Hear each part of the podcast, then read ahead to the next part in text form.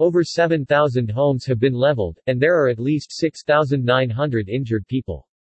Haiti Prime Minister Ariel Henry has declared a one-month state of emergency.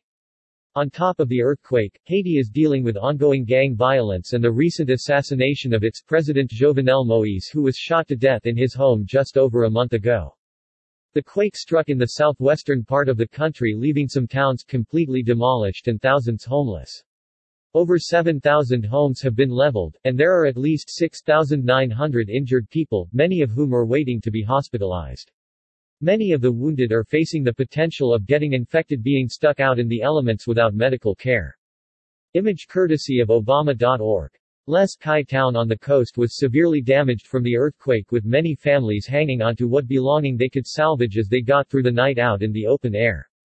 A one-month state of emergency has been declared by Haiti Prime Minister Ariel Henry.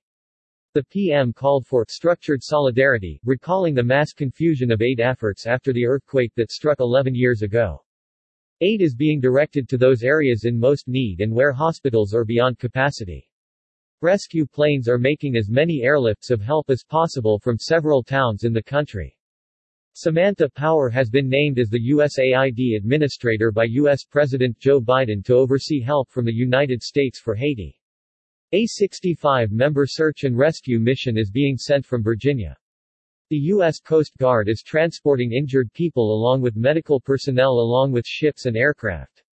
Samaritan's Purse, an aid group based in North Carolina, is sending 13 disaster response specialists and 31 tons of emergency supplies. The UN World Food Programme is working to send truckloads of food supplies on Tuesday. Gang activity is complicating relief efforts, especially in Martissant, a seaside district west of the capital. Officials had to negotiate with the gangs who agreed to allow two humanitarian convoys a day to come through.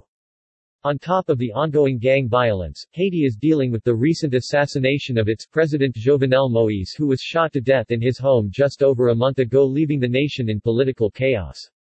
And to top it off, there is of course the challenges of the COVID-19 pandemic.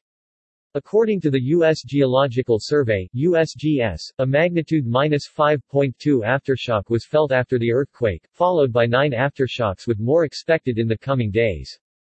Guyana President Irfan Ali. Message of hope from Guyana. The People's Progressive Party Civic, Guyana announced in a tweet today that the Guyana Office of the Prime Minister announced that a bank account has been set up to receive donations for the Haiti earthquake relief effort.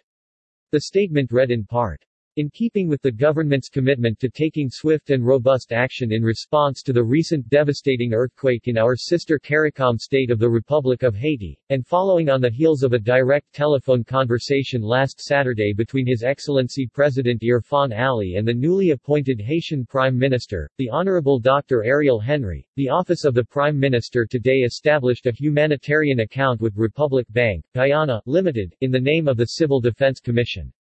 The OPM will be working closely with our civil society, private sector, and other partners to quickly raise funds for a coordinate, substantial relief response for the affected people of Haiti.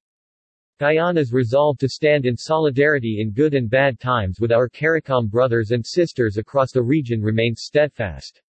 As we have done in the past, we will combine energies and resources to meet with latest humanitarian challenge to bring comfort and relief to our Haitian brothers and sisters as quickly as possible.